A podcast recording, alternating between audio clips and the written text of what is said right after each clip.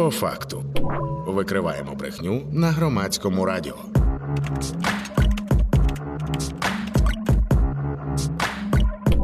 По факту. Отже, вітаю в ефірі по факту проєкт від громадського радіо, який ми робимо разом із текстами та стопфейком, виданнями, які чудово знаються на тому, хто та як намагається нас обманути. Ця програма виходить по понеділках та четвергах об 11.08. Мене звати Вікторія Єрмолаєва, і ми розпочинаємо.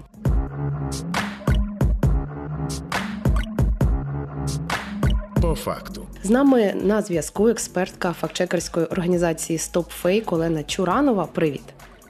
Привіт, сьогодні ми будемо говорити про те, як трансформувалися наративи Росії проти Євросоюзу з 2014 по 2023 рік. І звісно, не тільки Україна завжди була предметом чи причиною створення сотень фейків та дезінформаційних повідомлень та наративів, а ще й загалом Євросоюз, як і в принципі наша євроінтеграція з 2014 року. А я знаю, що у вас є ціле дослідження на цю тему.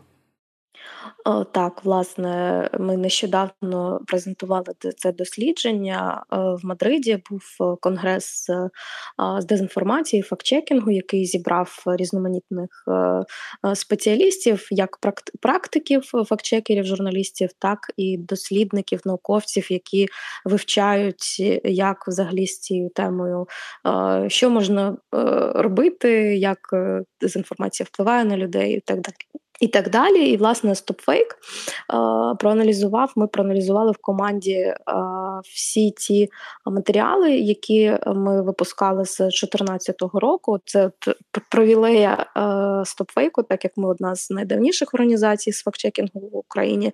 Ми можемо бачити, як е, всі ці наративи змінювалися саме з початку е, інформаційної такої справжньої інформаційної війни проти України. А вона, як ми знаємо, почалася з 2014 року з Майдану. Ну, власне, і StopFake був заснований 2 е, березня 2014 року. Тому от у нас завдяки нашій базі можемо дивитися на на всі ці зміни, на що що змінювалося, якісь нові нові наративи з'являлися чи ні. Ось Тому ми е, проаналізували і взяли за, за фокус е, саме Євросоюз, європейські країни.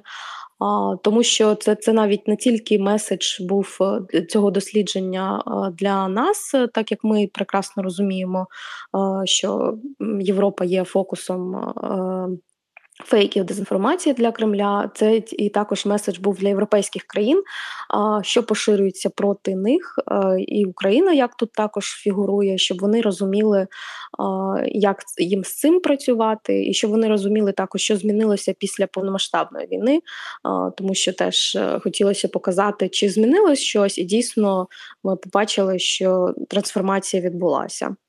От е, з 2014 року ми ж всі були свідками і плюс-мінус орієнтуємося в тому, що відбувалося. А мені цікаво, а до 2014 року таких от масованих фейків і наративів е, проти Європи та України від Росії не спостерігалося?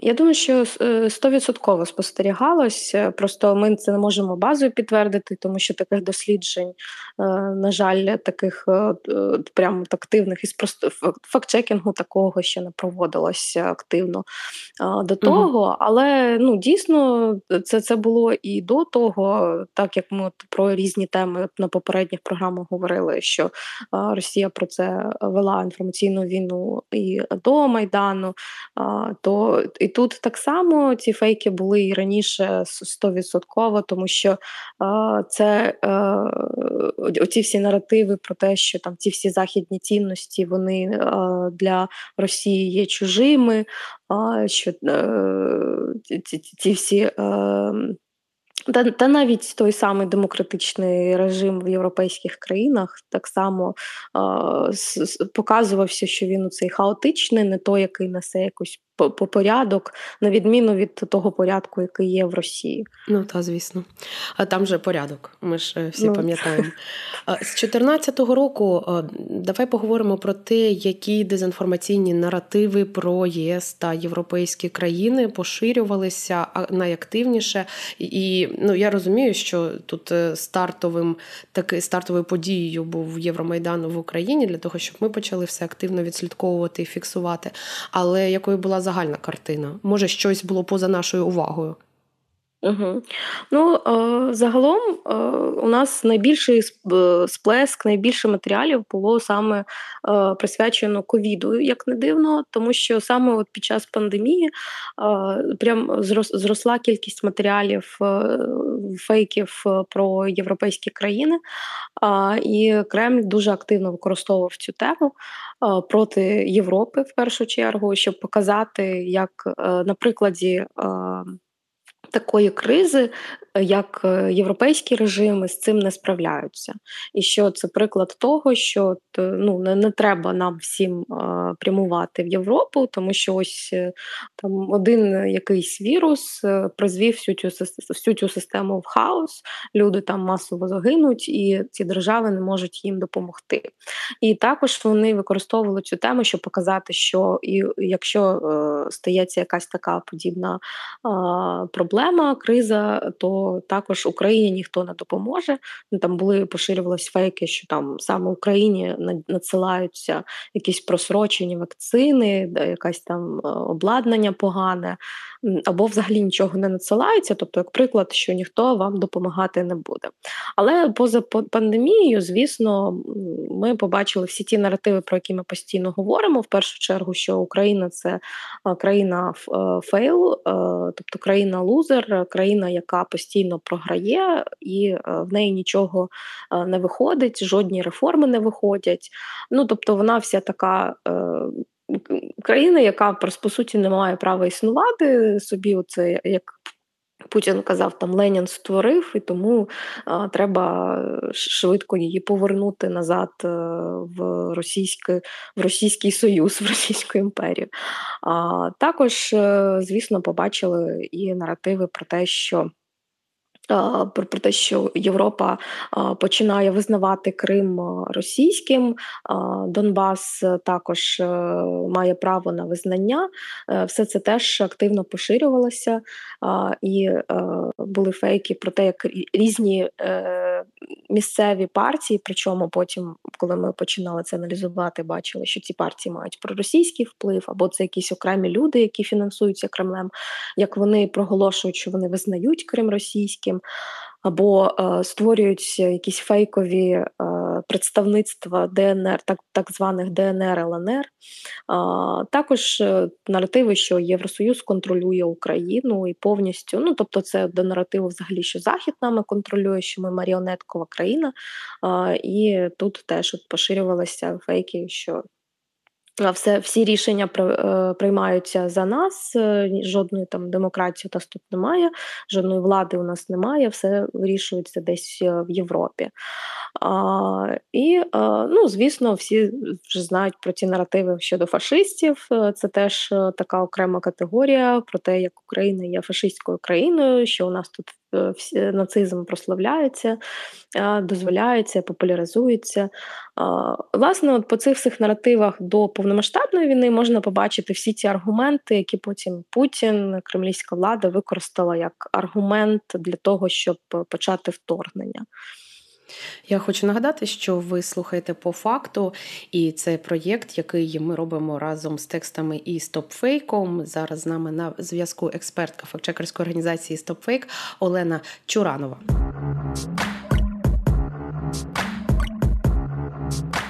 По факту. І ми рухаємося далі. До речі, згадуючи е, часи ковіду, вони тепер якось відчуваються насправді ну, може, що приємно, чи як ну, сказати так відверто. Тоді здавалося, що що може бути гірше, а тепер так не здається. Тоді було дуже і дуже багато фейків різних, і е, оці, до прикладу, мемні е, фейки про чіпи. Пам'ятаєш е, так, цю так, всю так. навалу? А воно звідки йшло? Це теж від Росії?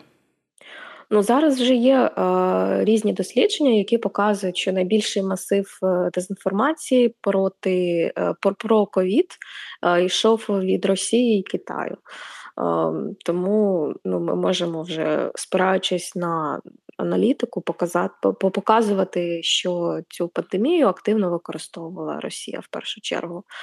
А, Ну як я вже казала, так щоб показати наскільки неспроможними а, є ці всі західні країни на противагу, на відміну Росії, яка там виробила вакцину, всіх провакцинувала, всіх врятувала там знизила там ці карантинні обмеження, чи не вводила такі карантинні обмеження, як в інших європейських країнах. Угу. А а Китай е, тут його зацікавленість в чому була розповсюджувати фейки про ковід? От ти знаєш, про Китай я не скажу тобі, тому що ти активно цю тему не використовувала, але не не досліджувала. Але наскільки я знаю, що по Китаю е, ну вони підхоплювали ті самі е, російські фейки, тому що ми знаємо, що тут в їх е, популярних соцмережах державні ці китайські змі, то вони активно використовують все те, що пише Кремль, і просувають по суті ті, ті самі наративи. От ну я думаю, що тут так само така ж мета, так показати, що там ті сильні авторитарні країни а, в часи якогось хаосу будуть справлятися краще, і для людей вони вони е, є вигіднішими ніж якась там демократія, незрозуміло.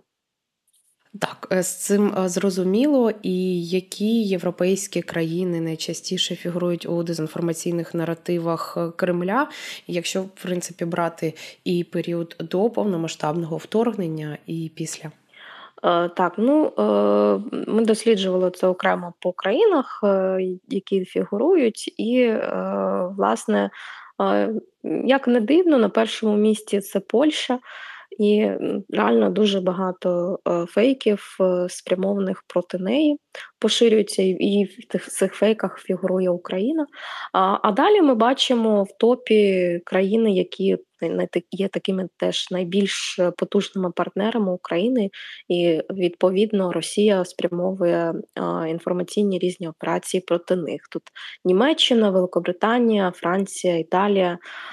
Ну і, і далі такі от е, різні там фігурують там Іспанія і так далі. Ну тобто всі ті партнери, які в нас найбільш такі активні, ми бачимо, що проти них відповідно дуже багато фейків. До речі, от Нідерланди також фігурують, тому що власне в 16-му році, якщо пам'ятаєте, там ратифікували угоду про асоціацію з ЄС. Вона була дуже важлива, е, і саме в Нідерландах там проводився референдум, готувалися до референдуму, щоб спитати людей, чи вони погоджуються ратифікувати цю угоду України з ЄС про асоціацію України з ЄС. Е, і, власне, от в той час це була прям е, навала фейків е, проти Нідерландів, і розповідалося про те, що там там були фейкові відео постановочні, в яких Украї... начебто українці в масках на фоні українського прапору розказували, що якщо, не дай Бог, там е, нідерландці не проголосують за це, то українці будуть влаштовувати різні терористичні акти на вулицях е, їх міст. Ну тобто там були такі різні навіть погрози, залякування. От Тому да, і Нідерланди тут теж фігурують. Е, ми тут якраз активно якраз от побачили, як е, Росія це використовує проти якоїсь конкретної країни для своєї мети. Угу. Ну тобто, основний наратив це щоб країни не об'єднувались довкола Європейського Союзу. Завжди так було.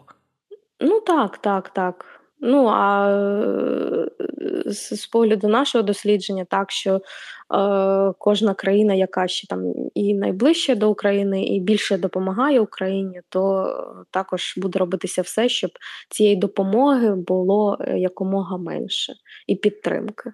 Зараз ми бачимо, от щодо Польщі, от у нас вона на першому місці бачимо, як е, протягом з 14 по 23 ці е, наративи поширюються, і про те, що е, про біженців, і, до речі, про щодо Польщі ці фейки поширювалися і до вторгнення, коли У нас там просто просто міграція була, і все одно поширилися ці фейки, що там українці а, там працюють тільки на низькокваліфікованій роботі, що вони там не дотримуються порядків.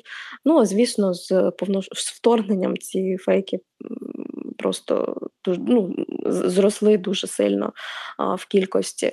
А, І фейки щодо того, що Польща завжди намагається і намагалася забрати собі західні території України, тобто вона така агресивна і вся ця війна їй вигідна, а, щоб Україна швидше розпалася і можна було собі забрати якусь частину. А, І там взагалі Тобто, все все е, поширювалося, щоб спотворити цей образ України, наскільки а, вона там невигідна як партнер е, для Польщі. І от зараз, на жаль, теж ми бачимо, що це такий має свій вплив на виборах. Ми побачили, як а, та сама там конфедерація партії консервативна поширювала м, чимало різних наративів, які співзвучні з російською пропагандою. На жаль. Так, і наприклад, Болгарія теж е, таке робить доволі активно. Е, там можна а, ми знаємо, дуже легко що... почути кремлівські наративи так. від влади, від представників влади. Так, ну власне, там, де дуже сильно потужно працює е, кремлівська пропаганда, в болгарських е, Болгарії, наскільки, якщо я не помиляюсь, там і російські ЗМІ так само присутні е, в інформаційному просторі. Тому ну, там, де це є, там, звісно, буде будуть звучати ці наративи. До речі, не про Європу. Я просто от, е, там нещодавно давала інтерв'ю казахському колезі, і він от розказував, а в Казахстані ще досі російські ЗМІ є в ефірі. І він просто от розказав, що його батько він активно підтримував Путіна і казав, що там Путін молодець, вторгнувся в Україну. І паралельно він сказав, що ну, мій батько дивиться російське телебачення. Після того, як той йому заборонив його дивитися, там скасував йому підписку, грубо кажучи, обмежив доступ. А, І у тата з'явився доступ до інших джерел. Він змінив свою думку і поговорив з сином, і ну, почав розуміти, що відбувається. Тому так, там, де є російські ЗМІ, там будуть і пропаганди, і російські наративи. Я не так давно була у Туреччині, там є теж російські канали. Звісно, всі ці Раша 24 Я не очікувала, що такий канал може захопити за одну хвилину. Вони знімають свою пропаганду у стилі блокбастеру. Uh-huh. Це дійсно щось е, таке в стилі Голівуду. А вони всілякими е, чинами, образами намагаються утримати своїх глядачів біля телевізора, щоб їм зовсім не хотілося десь шукати альтернативні точки зору. І виходить, що ми бачимо, що не тільки на внутрішню аудиторію це працює. Ну, Абсолют, Ми бачимо, абсолютно, що, на жаль, на жаль, на європейські країни ця пропаганда теж впливає, і навіть і на ті країни, які з нами були в дружніх стосунках, тим не менш всі ці впливи відчуваються. А якщо говорити зараз про другий рік Великої війни, а тут щось змінилося, ну якщо порівнювати з 22-м, до прикладу. Е, ну, загалом я можу сказати і за 22 і за 23 що е, змінилося те, що в наративах, е, що додалися е, фейки про біженців дуже активно, і це це прямо у нас друга за популярністю категорія з е, фейків про біженців. А на першому місці е, у нас категорія про військову допомогу. Тобто е, вони е, ну, не зрозуміла, вони знають, як працює інформація, тому тут якраз оцей наратив спрямований на те, щоб показати, що зброю Україні давати не треба. Вони знають, що не буде зброї, Україна вони зможуть перемогти. Тому з цим наративом вони активно працюють, поширюють фейки, що зброї не треба, або зброя Україні надається поганої якості. Це теж, щоб зіпсувати стосунки з союзниками, або зброя, вся, яка надається, вона йде на чорний ринок, десь продається, десь пропадає, не доходить до самих солдатів а, і так далі. Е, І, власне, ну, можемо побачити, що там в 22-му році, звісно, там більше йшла робота там щодо біженців, щодо загального цього образу України. В цьому році вже про біженців менше бачимо наративів випадків не так активно вони поширюються, але оцей акцент на військову допомогу він значно зріс і, взагалі, допомогу заходу. Тому що ну, ми бачимо, що йдуть активні бойові дії, і західна підтримка вона теж є від різних країн по-різному, тим не менш вона є, і вони хочуть зробити все, щоб цієї підтримки не стало. І вони тут працюють як загалом, е, поширюючи загалом ці всі фейки про зброю, так і бачимо, як на кожну країну теж вони працюють там, там, наприклад, щодо Німеччини. що Щодо тим, що вся ця підтримка теж там не має сенсу, а, чи там звертаючись там саме до тих німців, які там проти того, щоб там витрачати, витрачати такі кошти на підтримку, що показуючи, що все це не має сенсу, тому що Україна а, суперкорумпована країна, там найкорумпованіша в Європі. А, От і от, звісно, це зараз сьогодні на першому місці е, всі ці фейки.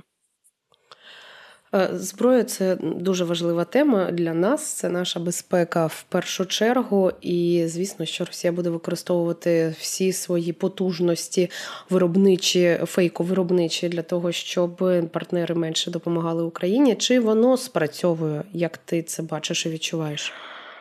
Е, ну, я думаю, що е, ну, треба дивитися загалом на підтримку, і слава Богу, що вона у нас досі є. І основні наші партнери вони продовжують нас підтримувати.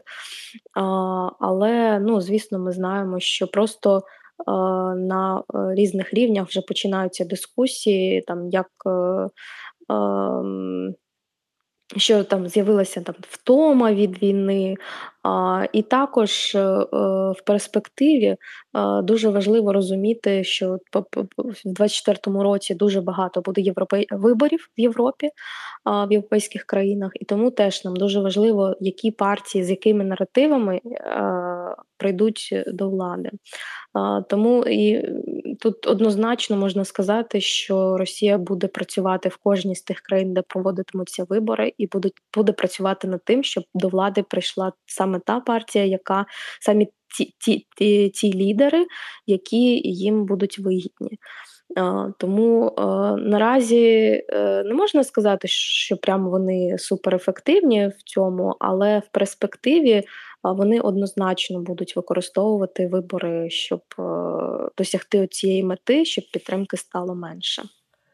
Втома від війни е, це така влучна згадка. Я дуже часто чую цю фразу чи читаю її. Це одна з тих причин, на на чому ґрунтується російська пропаганда, так само вони якось намагаються нам втокмачити в голову, що всі втомилися, нікому війна вже не потрібна. Давайте сідати за стіл переговорів. Чи як вони використовують цю втому?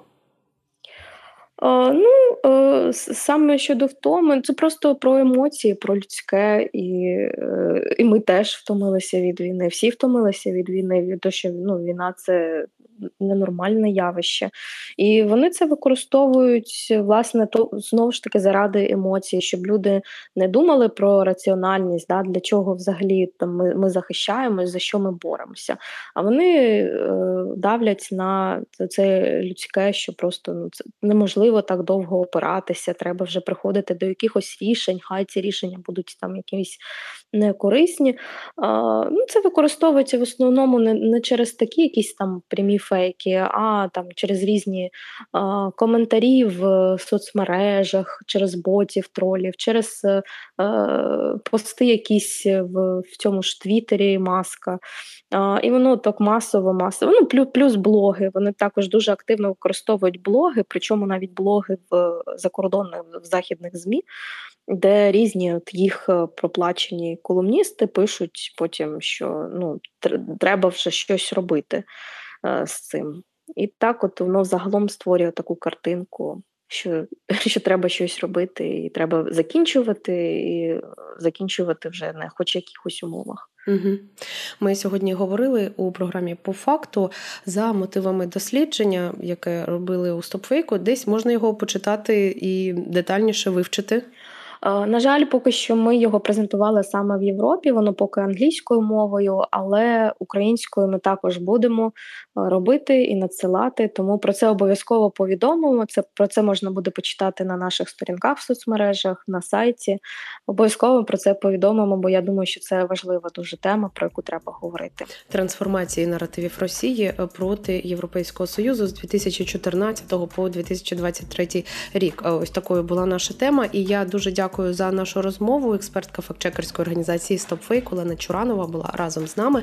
Нагадую, що ви слухали програму по факту, проєкт від громадського радіо, в якому ми розповідаємо про фейки і наративи Кремля разом із текстами і стопфейком. Ми це робимо. І слухайте нас щопонеділка та щочетверга. Мене звати Вікторія Єрмолаєва. Далі, будь ласка, не перемикайте хвилю. Далі буде ще одна дуже цікава розмова після короткої паузи.